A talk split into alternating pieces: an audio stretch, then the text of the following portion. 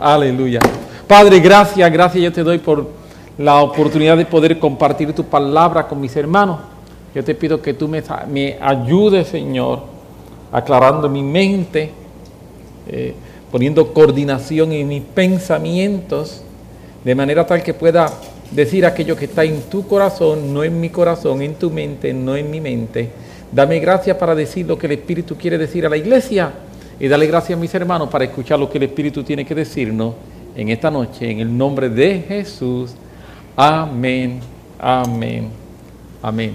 Mientras estaba orando para que predicar durante hoy en la noche, he estado todos estos días orando por esto y en la mañana, mientras oraba, me llegaron una serie de pensamientos que entiendo que es una palabra de Dios para nuestro corazón y eso es lo que quiero hablar hoy. Yo quiero hablar bajo el tema de viviendo en el día malo. Viviendo en el día malo es el tema que quiero tocar en esta noche. Y se puede parecer un poco a qué hacer cuando uno pasa por el día malo, pero no es lo mismo. La diferencia básica es que cuando hablamos de qué hacer en el día malo, es como si tuviéramos una estrategia para poder salir del día malo. Es como si haciendo una serie de, de pasos, nosotros pudiéramos terminar el día malo. Pero yo quiero compartir contigo que cuando yo estudio la Biblia, una de las cosas que descubro es que el día malo es una realidad para cada uno de nosotros. Que el día malo es una realidad de la que no nos podemos librar. Por más rápido que tú corras, no vas a salir más rápido del día malo.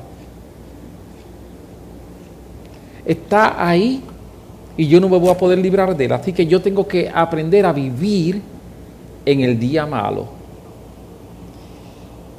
Inclusive el día malo va a llegar a mi vida sin avisarme. Va a llegar en mi vida en distintos momentos. Y va a llegar para golpearme ¿Qué hacer cuando nos llega el cansancio, el dolor, la frustración? ¿Qué hacer cuando las cosas que nos pasan no son contrarias y no vemos aparente posibilidad de que se puedan resolver? ¿Qué hacer cuando pasa el tiempo y el tiempo y el tiempo y las promesas que Dios nos ha dado no se cumplen? ¿Qué hacer cuando el camino que nos toca caminar se torna difícil y doloroso. Esas son algunas de las preguntas que tenemos que hacernos cuando estamos hablando de el día malo, de cómo vivir en él. Y sabe, cuando leemos la historia de la creación en Génesis, vemos que una de las cosas que Dios creó son estaciones. Génesis 1.4, 1.14, perdón, nos dice Dijo luego Dios, haya lumbrera en la expansión de los cielos para separar el día de la noche y sirvan de señales para las estaciones, para días y años. Desde Génesis, Dios decidió que su creación iba a ser una creación donde iban a haber estaciones, donde iban a haber estaciones que iban a ser estaciones que se iban a repetir una de las características de las actuaciones precisamente es eso, son repetitivas, cada X tiempo vuelven a tu vida, tú vuelves a pasar por ella. En Puerto Rico tal vez no tenemos las estaciones regulares tan marcadas como en la mayoría de otros lugares, cuando tú vas a Estados Unidos, cuando tú vas a Canadá o cuando tú estás por Sudamérica también.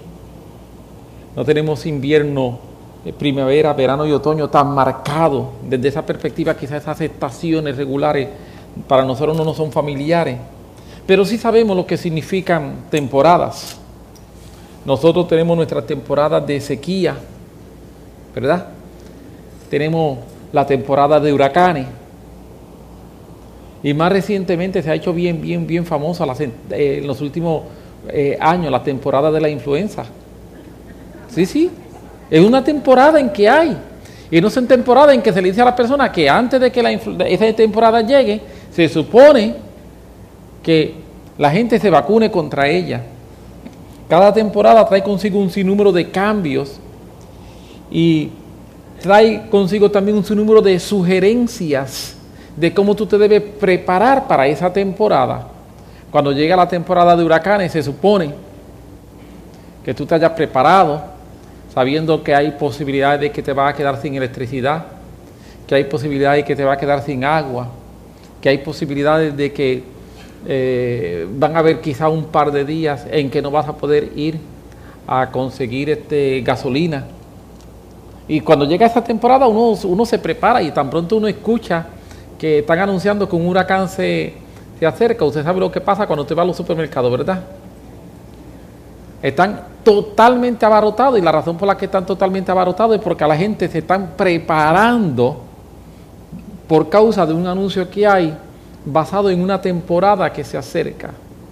Es lo mismo que pasa, repito, cuando está la sequía, etcétera, etcétera, las distintas temporadas que nosotros pasamos. Y termina la fecha de la temporada de los huracanes y se dice, terminó la temporada de los huracanes. Y entonces cuando termina la temporada de los huracanes uno descubre que quizá uno se sobrepreparó en algunas áreas, ¿verdad? Pero ya terminó la temporada, así que no hay mucho que puedas hacer, excepto comerte lo que compraste de más. Hasta que el próximo año se repite la temporada. Y cuando el próximo año se repite la temporada, lo interesante es que la preparación que tuviste el año pasado no necesariamente te sirve para este año.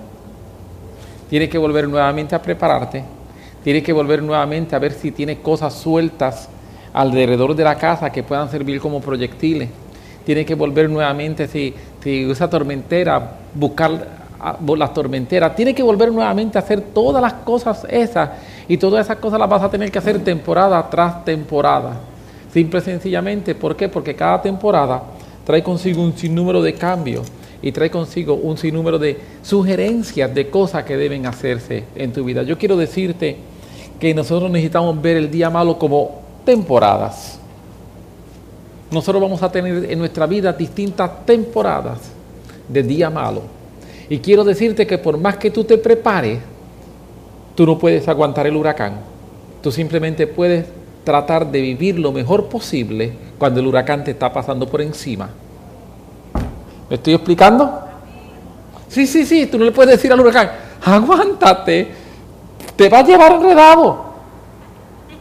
Tú lo más que puedes hacer es, tengo mi iPad full, bajé dos o tres series. Sí, porque tampoco puedes eh, pretender conectarte por internet para verla. ¿Me, ¿Me, estoy explicando? Tengo suficiente agua. Fui, llené los carros de gasolina, tan full.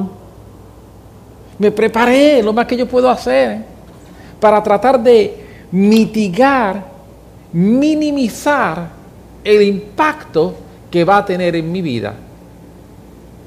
Pero no hay manera de yo salvarme de él. Yo quiero decirte que el día malo es como la temporada de huracán. Llega, te va a avisar y tú vas a poder pasarlo mejor en la medida que te has preparado. Si no te has preparado, el huracán te va a pasar por encima y no la vas a pasar tan bien como yo. ¿Me estoy explicando? Yo me preparé para la época de huracanes. Hacía tiempito tenía la cisterna media mala, pero la última vez dije, no, no. Con todas las situaciones de la sequía y los días estos hace como dos años, y los días en que se estaba yendo tanto el agua, arreglé la, la cisterna de 600 galones y dije, mm, mm, tampoco voy a confiar en que tengo electricidad, así que la puse encima de la casa. Tiene bomba, pero si se me va la electricidad, por gravedad no voy a tener la misma presión, pero voy a tener agua. ¿Me estoy logrando explicar? Así que dentro de lo que son mis posibilidades, me preparé para ello. Así que me preparé para ello. Eh, en toda esta época en que el agua se ha estado yendo tanto, yo me entero de que el agua se fue cuando salgo de casa. Mientras estoy en casa yo no me entero que el agua se ha ido. Cuando tú te puedes preparar para situaciones, en la medida en que mejor tú te preparas para esas situaciones, tú vas a sentir el impacto de esa situación menos en ti. Tú puedes minimizar el impacto del día malo si tú te preparas sabiendo que van a haber temporadas de día malo en tu vida, que no va a ser simplemente una vez. Y no estoy hablando de tener una actitud, por favor, derrotista. No estoy hablando de tener una actitud llena de negativismo, todo lo contrario. Estoy hablando de una actitud en la que sé que estoy con un propósito de mostrar el poder de Dios en medio de todas las circunstancias que me rodean. Amén. Cuando yo sé que el poder de Dios está conmigo en medio de todas las circunstancias que me rodean, yo no estoy hablando de ser negativo, de decir, ay, me viene el día malo. No, no, no, no, no, no, no. Yo lo que estoy diciendo es, sé que viene el día malo y me voy a preparar en el Señor y en el poder de su fuerza para enfrentar el día malo y que a pesar de que el día malo venga y me golpee, yo lo voy a pasar cantando. Amén. Yo voy a pasar el día malo cantando, yo voy a pasar el día malo adorando, yo voy a pasar el día malo disfrutando la presencia del Señor, porque el día malo no define mi fe, el día malo no define mi gozo, el día malo no define cuán bien yo estoy, eso lo define mi relación con Dios. El día malo lo único que significa es que voy a tener que cambiar algunas de las cosas que estoy haciendo. Eso es lo único que significa. Hay un versículo en la Biblia que está escrito para llenarnos de ánimo mientras vivimos en el día malo. Si tú me acompañas al libro de Hebreos capítulo 12, vamos a leer versículos 3, 4 y 5, vamos a leer versículo 3, hago algunos comentarios y después seguimos leyendo los otros versículos. Hebreos capítulo 12, versículos 3, 4 y 5. Y mira lo que nos dice el escritor de Hebreos. Considerad a aquel que sufrió tal contradicción de pecadores contra sí mismo. Escuche, escuche lo que está diciéndonos el escritor de Hebreo. Considerad a aquel que sufrió tal contradicción de pecadores contra sí mismo. Está hablando de Jesús. Para que vuestro ánimo no se canse hasta desmayar. El escritor de Hebreo nos dice que si dejamos de considerar lo que le ocurrió a Jesús, nuestro ánimo se va a descansar, se va a cansar y vamos a desmayar. Estoy leyendo Hebreos capítulo 12, versículo 3, 4 y 5. Y nos dice aquí que si no consideramos lo que le pasó a Jesús, entonces mi ánimo se va a cansar y yo voy a desmayar. ¿Lo ve? Está en el versículo, lo acabamos de leer. Dice, considerad pues a aquel que sufrió tal eh, contradicción de pecadores para que vuestro ánimo no se canse hasta desmayar. En otras palabras, si no considero lo que le pasó a Jesús, mi ánimo se va a, se va a cansar y voy a desmayar. Ahora, es interesante que el escritor de Hebreo cataloga lo que le pasó a Jesús como una contradicción. Una contradicción. En otras palabras, lo que nos está diciendo el escritor de Hebreo y lo que realmente pasó es que a Jesús le ocurrieron cosas que eran contrarias a las que le debían ocurrir. Por eso es que fue una contradicción a través de toda la vida de Jesús. Mientras él estuvo aquí en la tierra, estuvieron pasando cosas contrarias a las que se supone que ocurrieran. Primero, él era Dios mismo, el Hijo de Dios, y se convirtió en un hombre. Y eso es una contradicción. el Hijo de Dios, Dios mismo, omnipotente, toda la gloria, todo el poder, se limitó a meterse aquí en carne, limitado por un cuerpo físico que tenía que caminar, que tenía que dormir, que tuvo que crecer, que tenía que alimentarse y hacer sus necesidades.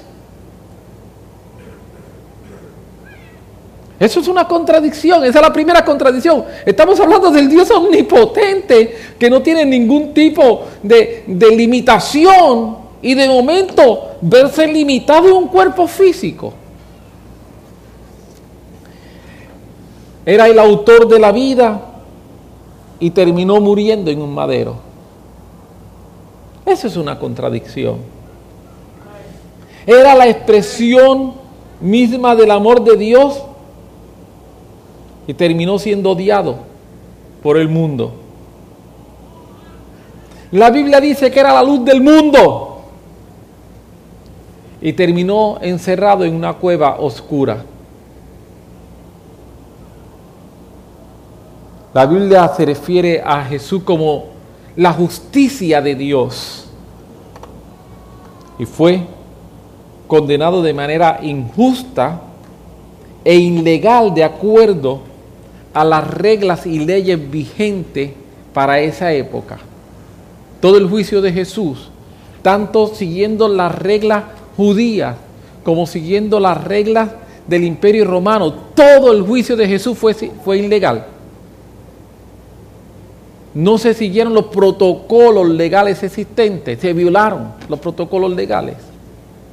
Y Jesús siendo justicia de Dios, hay una contradicción de que es tratado con injusticia.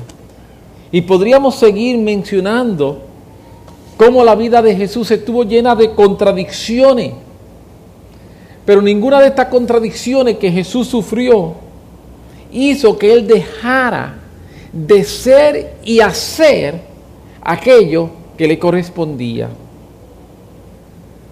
Sino que a pesar de todas las contradicciones que había en su vida, Jesús siguió siendo y haciendo lo que le correspondía. Y la Biblia nos dice que nosotros debemos considerar esas contradicciones. Porque nuestro problema es que muchas veces queremos que las cosas ocurran como nos tienen que ocurrir. Y si las cosas no ocurren como nos tienen que ocurrir, nos molestamos.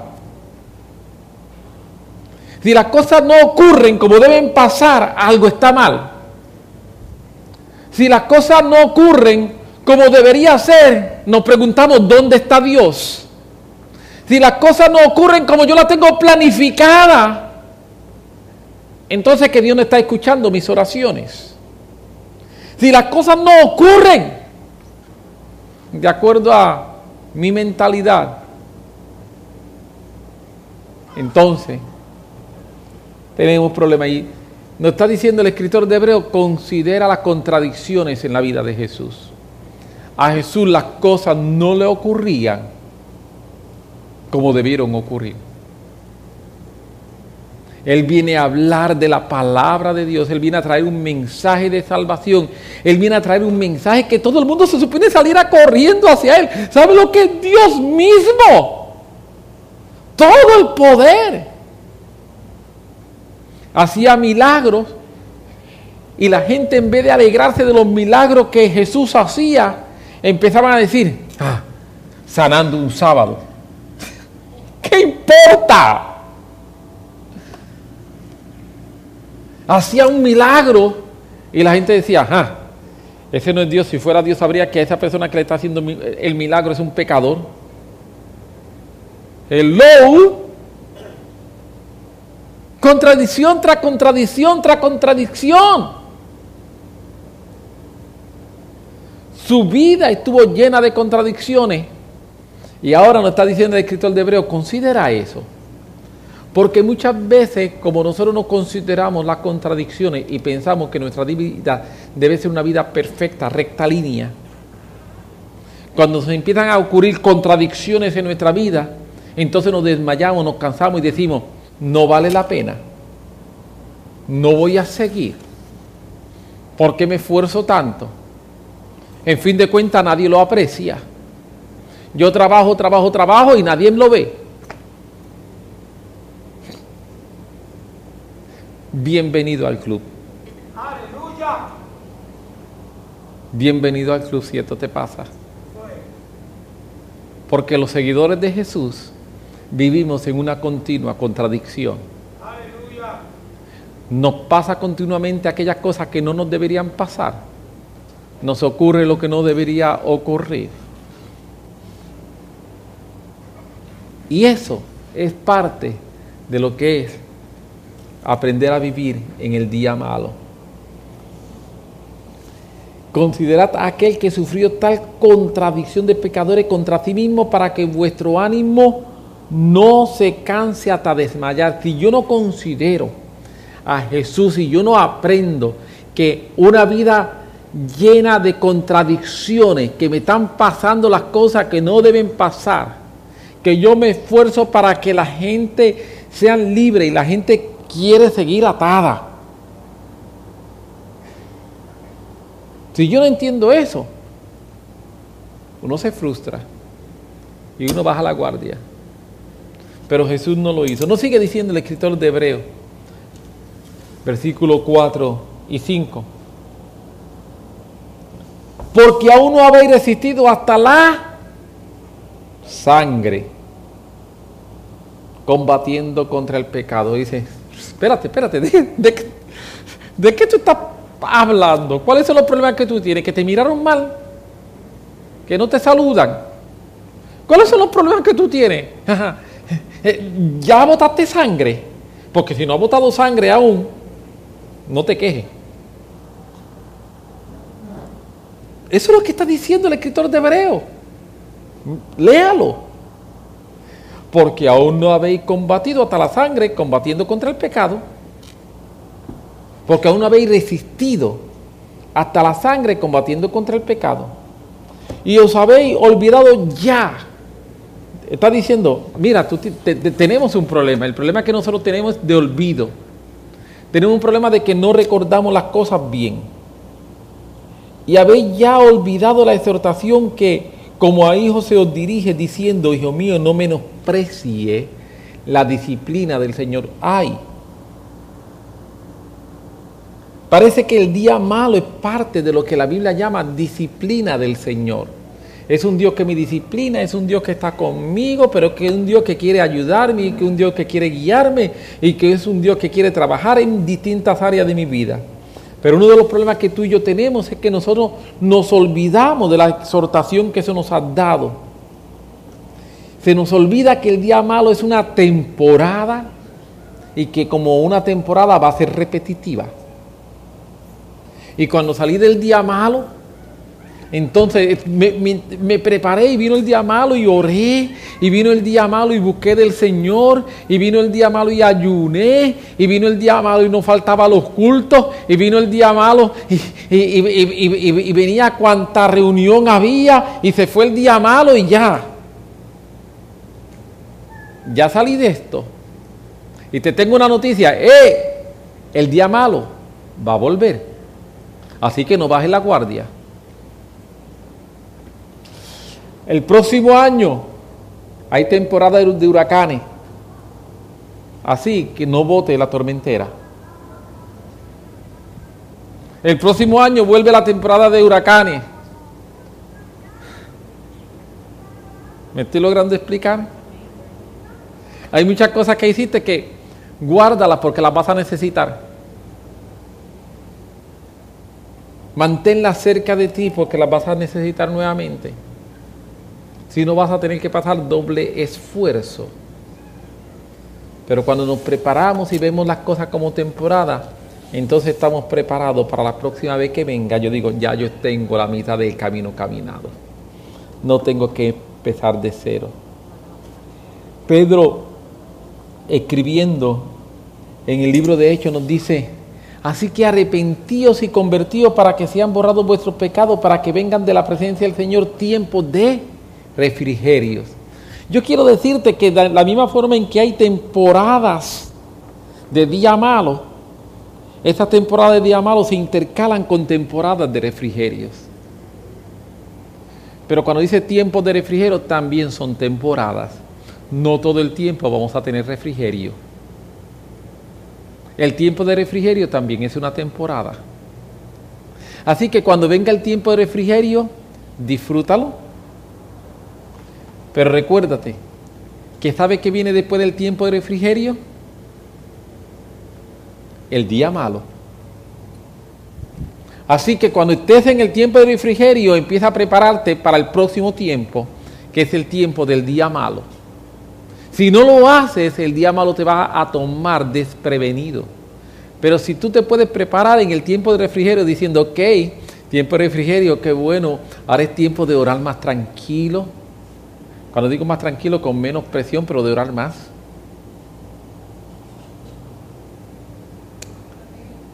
Amén. Ahora es tiempo de buscar más al Señor, no tengo la presión, así que, ah, qué chévere porque voy acumulando entonces para cuando viene el día malo y cuando está en el día malo empiezo a orar, Señor, que vengan tiempos de refrigerio, que vengan tiempos de refrigerio y va a venir el tiempo de refrigerio. Se intercalan, son dos épocas distintas que están en nuestra vida. Está el tiempo malo y está el tiempo de refrigerio. Ambos existen, ambos son dados por Dios y tenemos que aprender a vivir de esta manera. Cuando dice que el tiempo de refrigerio, algo que va a llamar el tiempo de refrigerio para que se acerque, nos dice que son dos cosas, arrepentimiento y conversión.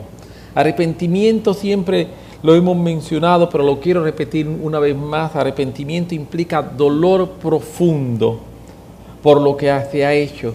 ¿Sabe? Algunas veces eh, sé que a ninguno de ustedes le ha pasado esto, pero algunas veces cuando yo veo personas que dicen que están arrepentidas, pero no muestran ningún dolor por sus acciones, yo tengo que preguntarme si lo que tiene es arrepentimiento o remordimiento. Se parece, pero no lo mismo. El remordimiento dice, lo que hice, pero llega hasta ahí. El remordimiento te dice que hiciste algo malo, te acusa la conciencia. Pero hasta ahí. Pero el arrepentimiento causa un dolor e indignación por lo que uno ha hecho. En distintos momentos, cuando he tenido que dar consejería a personas que han cometido algún tipo de falta, y en forma específica voy a mencionar cuando personas han estado eh, teniendo intimidad fuera de lo que es el área matrimonial y lo demás, y después vienen a que, a que los case. Y yo les pregunto, ok, se van a casar los demás, y una de las preguntas que yo le hago es, una pregunta, ¿ustedes se arrepintieron de lo que hicieron? Porque si no se han arrepentido de lo que hicieron, yo no los caso.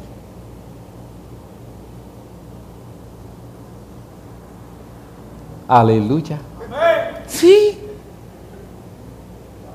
¿Para qué? Si no hay arrepentimiento. Lo que están tratando simple y sencillamente es de tapar el pecado.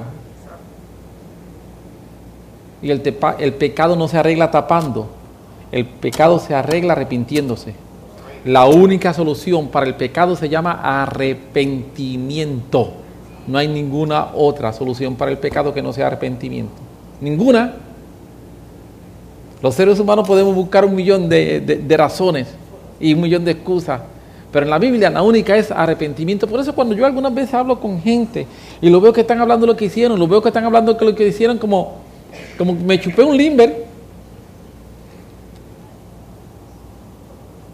Yo me tengo que preguntar, ¿de verdad hay arrepentimiento? Porque el arrepentimiento implica un dolor profundo de mis acciones. Si no hay un dolor profundo de mis acciones, no hay verdadero arrepentimiento. Y lo otro que dice es para que venga refrigerio, es conversión. Y conversión lo que implica es un cambio de dirección.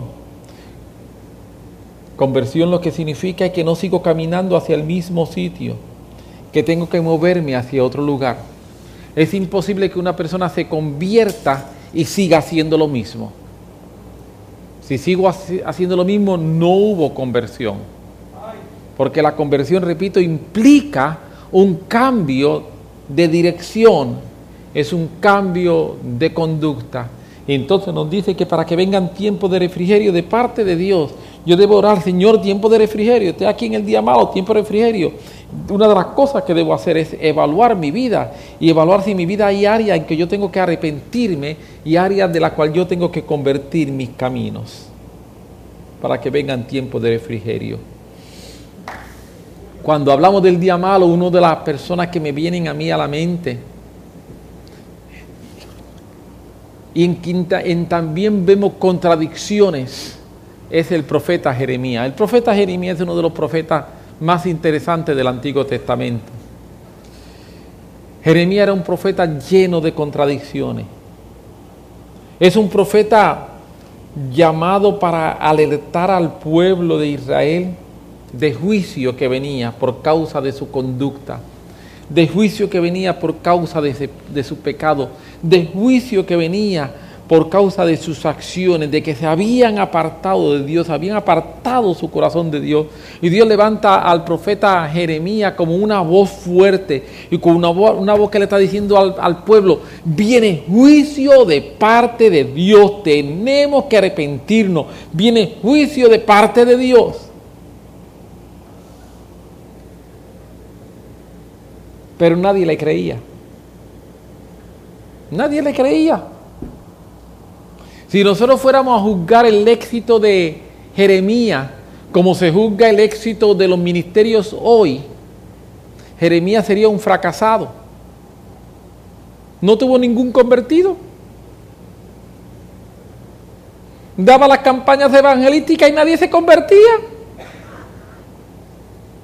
Así que si nosotros fuéramos a juzgar el éxito del ministerio de Jeremías como se trata de juzgar el éxito de los ministerios hoy, que es por las masas, Jeremías es un fracasado. Nadie se le convirtió. Nadie. La gente no creía en él.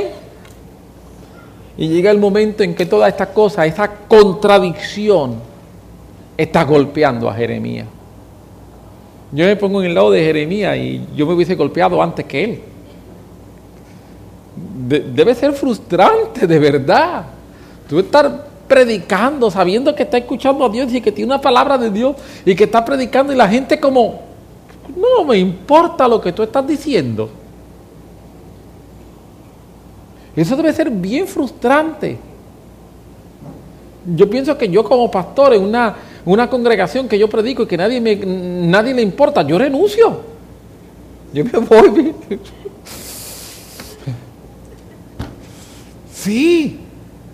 Eso debe ser frustrante y eso es lo que Jeremías tenía, una congregación que nadie le hacía caso.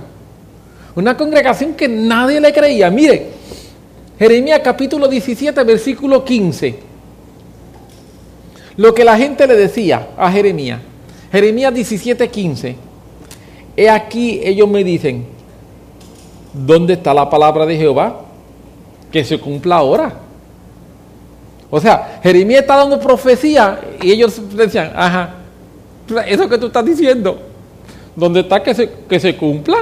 Si de verdad Dios me va a juzgar, que me juzgue, si estoy, dile a Dios que me juzgue, que me juzgue, que me juzgue, a ver, mira, no me pasó nada. Eso que tú estás diciendo, eso no sirve. Eh, eso era el día a día de Jeremías. Un pueblo así que le decía, ¿dónde está la palabra? Esa palabra que tú estás hablando, ¿dónde está? Que se cumpla. Un hombre llamado con uno de los ministerios proféticos más extraordinarios. en el Antiguo Testamento, donde se profetiza lo que es la época de gracia, donde se profetiza lo que es el nuevo pacto, que hasta nosotros lo cantamos algunas veces. Dijo Dios en Jeremías 31, 33. He aquí que vienen días en que nuevo pacto haré. Yo escribiré mis leyes en su mente y su corazón. Ellos me serán por pueblo y yo les seré por Dios. De la palabra profética más extraordinaria. Están en ese libro de Jeremías.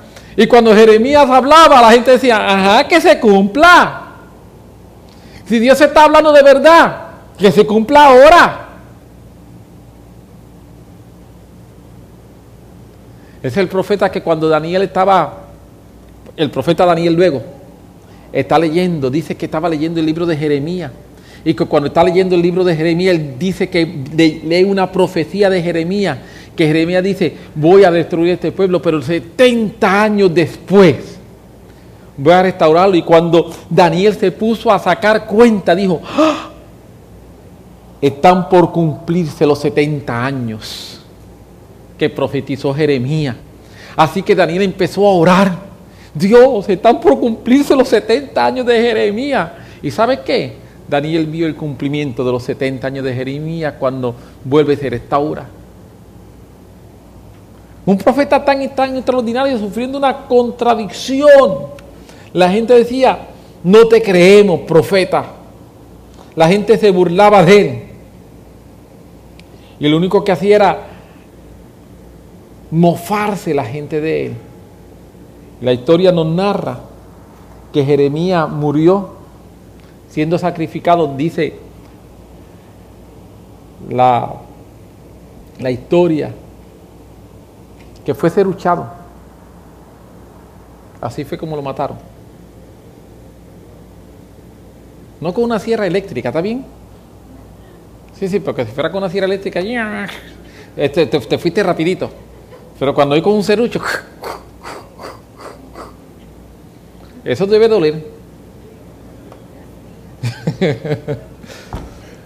¿Sí? El gran profeta Jeremías, un profeta lleno de contradicciones, pero mire lo que dice. Leímos el versículo 17-15, quiero leer el 17-16 y 17-17.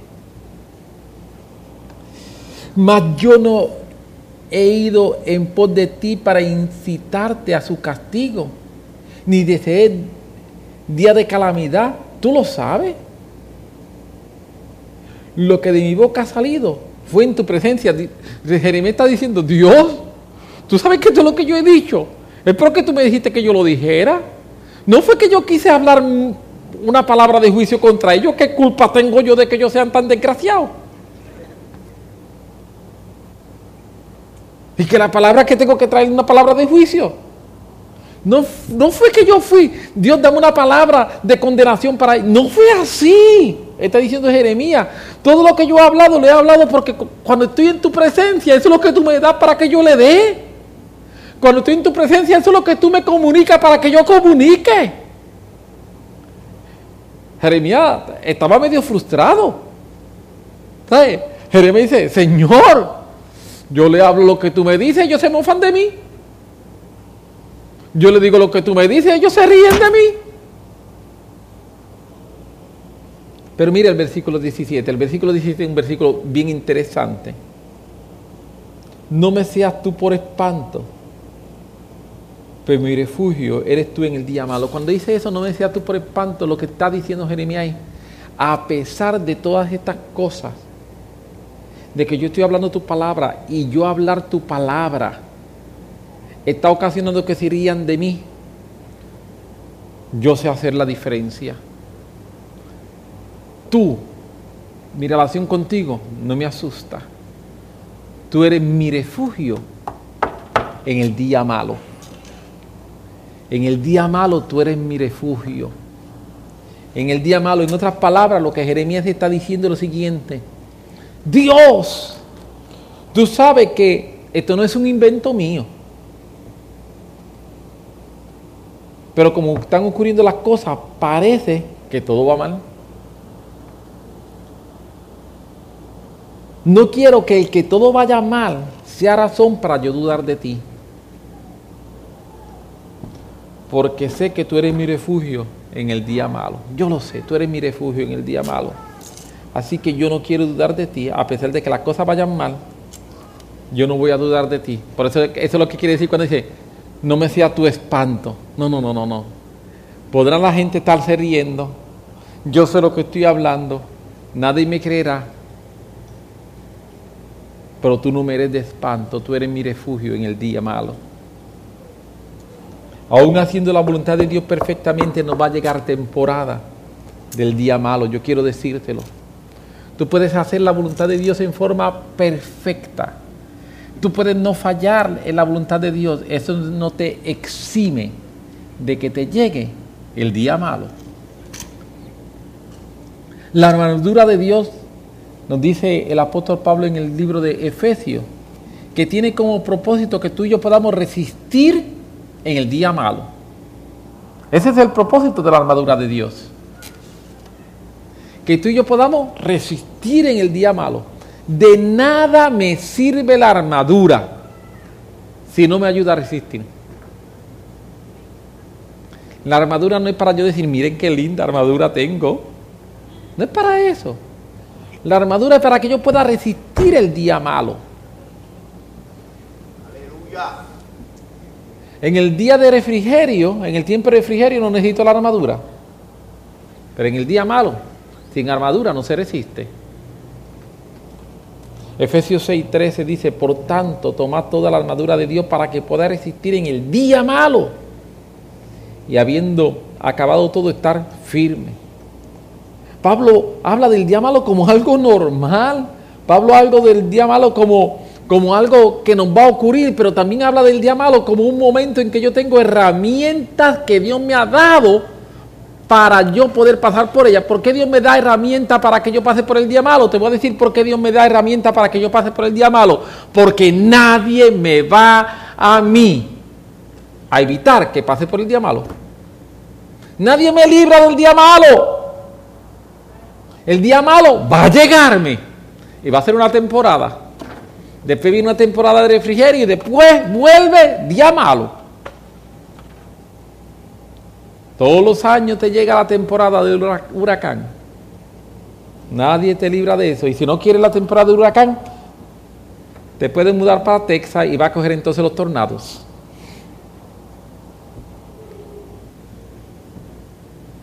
¿Me estoy explicando? Donde quiera que te vaya, vas a tener un día malo. Le vas a cambiar el nombre. De huracán a tornado, de tornado a tormenta de nieve, de tormenta de nieve a tsunami. Pero te va a llegar el día malo. Y es una temporada. Es una temporada. Y es una temporada cíclica en tu vida. El apóstol Pedro lo aborda de la siguiente forma. Me encanta como Pedro lo aborda. En Primera de Pedro capítulo 4 versículo 12 y 13 dice, Primera de Pedro 4, 12 y 13 dice el apóstol Pedro de la siguiente forma. Amados, no sorprendáis del fuego de prueba que os ha sobrevenido como si alguna cosa extraña os aconteciese. Dice, te vino el fuego de prueba y tú estás, ay, lo que me está pasando. Y Pedro dice, ¿de qué tú te sorprendes? Como si te estuviese pasando algo raro. Eso es normal. ¿Estás en fuego de prueba? Pues eso es normal. No te sorprenda como que te está pasando algo raro. Si te sorprende como que te está pasando algo raro porque no entiende que el día malo es una temporada cíclica. Hoy estoy en día malo, mañana estoy en refrigerio, después vuelvo a estar en día malo. Así que no te sorprenda, dice el apóstol Pablo, el apóstol Pedro, perdón,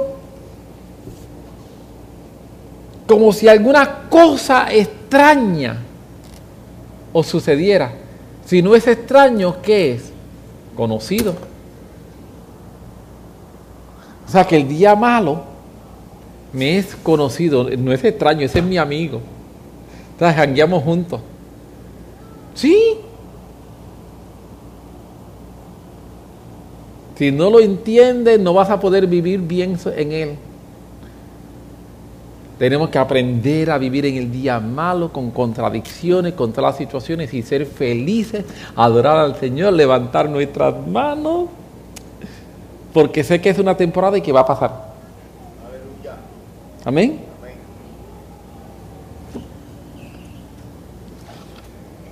El día de la tormenta más grande que pueda existir.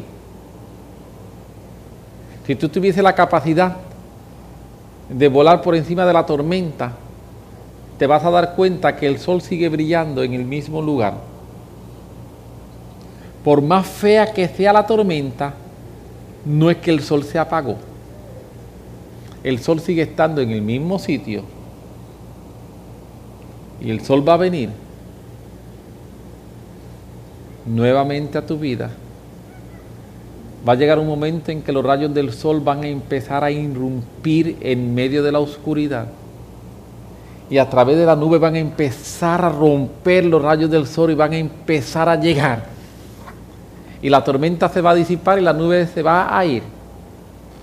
Y cuando mire para arriba, el sol va a estar en el mismo lugar donde estaba antes que la tormenta comenzara. Así que cuando yo aprendo que el día malo es una temporada, yo sé que lo único que tengo que hacer es aguantar un poquito más. Lo único que tengo que hacer es aguantar un poquito más porque va a pasar. Y cuando pase va a llegar el día de refrigerio. Y en el día de refrigerio yo digo, ah, qué bueno que hay días de refrigerio. Que no todos los días son días malos. Tenemos que aprender eso. El día malo es una temporada. No es un sitio para vivir. Pero son temporadas que nos van a llegar a nuestras vidas. Sigue diciendo, versículo 13, el apóstol Pedro. Sino que gozaos. ¿Ve? Cuando te llegan esas cosas negativas, dice, no te sorprenda como que algo malo te pasó. Dice, sino gozado por cuanto soy participante de los padecimientos de Cristo. O sea, en el día malo, dice, eres participante de los padecimientos de Cristo para que también en la revelación de su gloria os gocéis con gran alegría. O sea, si yo aprendo a vivir en el día malo con gozo, voy a disfrutar revelación y gloria. Eso nos está diciendo. Si yo aprendo a vivir en el día malo con gozo, voy a ser participante de la revelación de su gloria. Así que por eso dice, gozaos en el Señor por siempre, otra vez digo gozaos, gozaos en el Señor por siempre, otra vez digo gozaos. Gózate. Gózate en lo que Dios está haciendo, gózate en lo que Dios está prometido, gózate y alégrate de que el día malo es una temporada, va a pasar. No te sorprenda. Yo quiero decirte que la historia está llena de gente que han pasado momentos difíciles en su vida y luego de pasar momentos difíciles en su vida han logrado salir súper airosos. Muy probablemente eh, has escuchado a alguna de las personas que voy a mencionar Así que, si las has escuchado bien, si no, te sirve como recordatorio. Einstein tenía cuatro años cuando comenzó a hablar. Hasta los cuatro años no hablaba. Empezó a leer a los siete años. Antes de los siete años no podía leer nada y se considera que es la persona más inteligente que ha, existido sobre la faz de la tierra. Un genio. Recientemente se han logrado comprobar, apenas semanas atrás, teorías que él escribió hace 100 años. Y las teorías que él escribió hace 100 años las escribía en un papelito, muchas de ellas en un papelito, debajo de un árbol detrás de la casa. Se sentaba en un árbol y con un papelito y lápiz empezaba a escribir fórmulas matemáticas tan y tan y tan complejas que la mayoría de la gente ni entendía lo que él estaba escribiendo. Cien años después, hace apenas dos o tres semanas, han logrado comprobar teorías que él escribió debajo de un árbol, solamente con su mente, pero a los cuatro años aún no hablaba. A los siete años fue que comenzó a empezar a leer. Isaac Newton obtuvo calificaciones muy, muy, muy pobres durante todo el tiempo de sus escuelas. No era un niño inteligente. El maestro de música de Beethoven dijo que él no tenía ningún futuro como compositor. Sí, el maestro de música de Beethoven decía, como compositor, no tiene ningún futuro. Cuando Tomás Edison era un niño, sus maestros decían que era muy estúpido para poder aprender algo. Tiene uno de los récords como personas individuales de más patente a nivel mundial. Como persona individual. Walt Disney fue despedido de su trabajo en un periódico porque el editor pensaba que no tenía ninguna buena idea.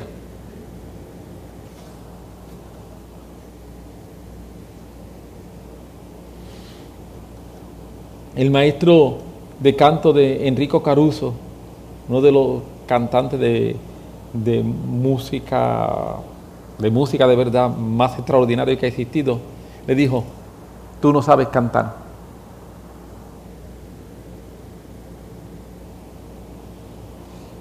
Luis Pasteur fue clasificado como un mediocre en química. Ese es el que descubrió la penicilina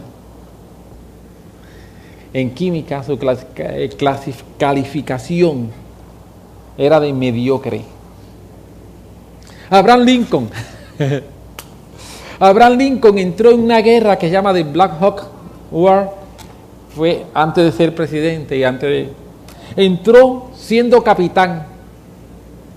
Cuando terminó la guerra era un soldado raso. Ese es Abraham Lincoln entró siendo capitán. Cuando terminó la guerra, era soldado raso. ¿Qué cree usted? Winston Churchill se colgó en sexto grado. No lo pasó, lo tuvo que repetir. Y podríamos seguir la historia larga de gente que han enfrentado sus días malos pero no han permitido que el día malo los defina.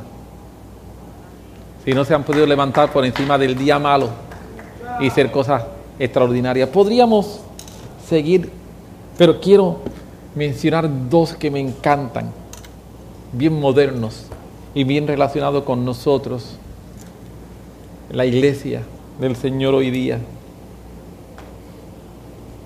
Cuando Sheck, eh, Sheck es la cantante de Hilson, una de las cantantes de música cristiana más conocida a nivel mundial. Cuando David Sheck fue donde un productor cristiano para grabar su primer disco, él le dijo que buscara de servir al Señor de otra manera, que su voz no le iba a gustar a nadie. A través de los años, Darlene Sheck se ha convertido en la precursora de música de adoración a nivel mundial su canción, Shout de Dolor, canta al Señor toda la creación. Honra y poder, majestad sean al Rey. Su canción Shout de Dolor se ha grabado por más de 200, 200 diferentes cantantes. Y se estima que esa canción ha sido cantada en un mismo domingo. Un mismo domingo, de acuerdo a a los estimados que se han hecho, ha habido más de 25 millones de personas cantándola en un mismo día. ¿Qué usted cree de eso? Un domingo más de 25 millones de personas a través del mundo han cantado esa canción. Michael W. Smith era un tecladista de Amy Grant. Cuando decidió grabar como solista, el productor le dijo que siguiera tocando. Sí, el productor le dijo, sigue tocando. Ahí es, que tú eres bueno, no te metas en esto. Tú para esto no sirve. Hoy día, Michael W. Smith ostenta 3 Grammy, 45 Dove Award, 14 discos de oro, 5 discos de platino. Ha vendido más de 18 millones de discos. Y yo no sé cuántas canciones nosotros cantamos. Hoy cantamos canciones de él. Por siempre Dios es fiel, por siempre fuerte es Dios por siempre está con nosotros, por siempre y siempre, por siempre. Soberano, que la cantamos el domingo. Aún el mal que intente el enemigo. ¿Cuántas canciones cantamos nosotros desde Michael W. Smith? Pero lo dijeron, sigue tocando. Pero Él no permitió que el día malo definiera quién Él es. Él no permitió que el día malo le dijera, tú no puedes. Él tenía algo de Dios en su corazón y se levantó para cumplirlo. Quiero decirte que tú puedes tener victoria aún viviendo en el día malo, porque el día malo simplemente es una temporada. Lo que sucede es que hay algunos de nosotros que no, nos acostumbramos a vivir el día malo y como que no queremos que pase. Sí, sí, hay gente que vive quejándose toda la vida. Y cuando tú vives así, tú vives llamando y agarrando el día malo y no permite que el día malo se vaya. Pero si tú aprendes a vivir con gozo, yo quiero decirte, si tú aprendes a vivir con gozo, el día malo se va. El día malo va a pasar y va a llegar tiempos de refrigerio. ¿Va a volver? Sí, va a volver. Pero es una temporada. Es simplemente una temporada. Y si te prepara como te prepara para el huracán, puedes pasar esa temporada con gozo, con alegría. Ten baterías para cuando se vaya la electricidad. Y en el día malo no te vas a quedar sin luz. ¿Me estoy logrando explicar? Y si no tiene chavo para batería, compra un quinqué o compra vela. O hazte amigo de alguien que tenga. Pero haz algo, prepárate para el día malo. Si te preparas para el día malo, la vas a poder pasar bien. Pero si no te preparas para el día malo, quiero decirte, la vas a pasar sin agua, sin electricidad, sin comida. Y es malo pasar el día malo sin prepararse. Pero Dios es mi refugio en el día malo. Y Dios me ha dado a mí eh, herramientas y estrategias para que yo pueda estar firme en el día malo. Yo quiero decirte que tú puedes tener victoria aún viviendo en el día malo. Dios está de tu parte, Dios es tu refugio, Dios es tu fuerza y Él te capacita para poder resistir en el día malo. Porque el día malo es simplemente una temporada. No es para yo vivir en Él toda la vida. Es una temporada. Va a llegar y después del día malo viene tiempo de refrigerio, viene la estación de refrigerio. Es así. Es lo que la Biblia me enseña como una realidad. Y si yo lo aprendo, voy a pasarla mucho mejor. Amén. Padre, Gracias, he tratado de compartir lo que entiendo que tú has puesto en mi corazón para hablar en esta noche, Señor. Gracias porque tú nos das victoria, gracias porque tú nos haces mejores, gracias Señor porque en ti podemos lograr cosas tan extraordinarias. Gracias Señor porque eh, contigo podemos ser mejores cada día, contigo podemos Señor, vivir el día malo y pasarlo con gozo y pasarlo con alegría y saber que el día malo no me define, Señor, a mí, que el día malo no me limita a mí, sino que yo puedo aprender y prepararme para en el día malo seguir trabajando, en el día malo seguir viviendo, en el día malo seguir caminando, en el día malo seguir cantando, en el día malo seguirme riendo, en el día malo seguir gozando porque tú estás conmigo. Gracias por Jesús que sufrió tal contradicción de pecadores. Señor, miramos hacia Jesús y nos llenamos de ánimo de saber que lo que nos está pasando no es algo extraño, como diría el apóstol, Pedro, sino que es parte de la vida cristiana y vamos nosotros aquí a gozarnos porque vamos a recibir revelación y gloria. En el nombre de Jesús, amén, amén.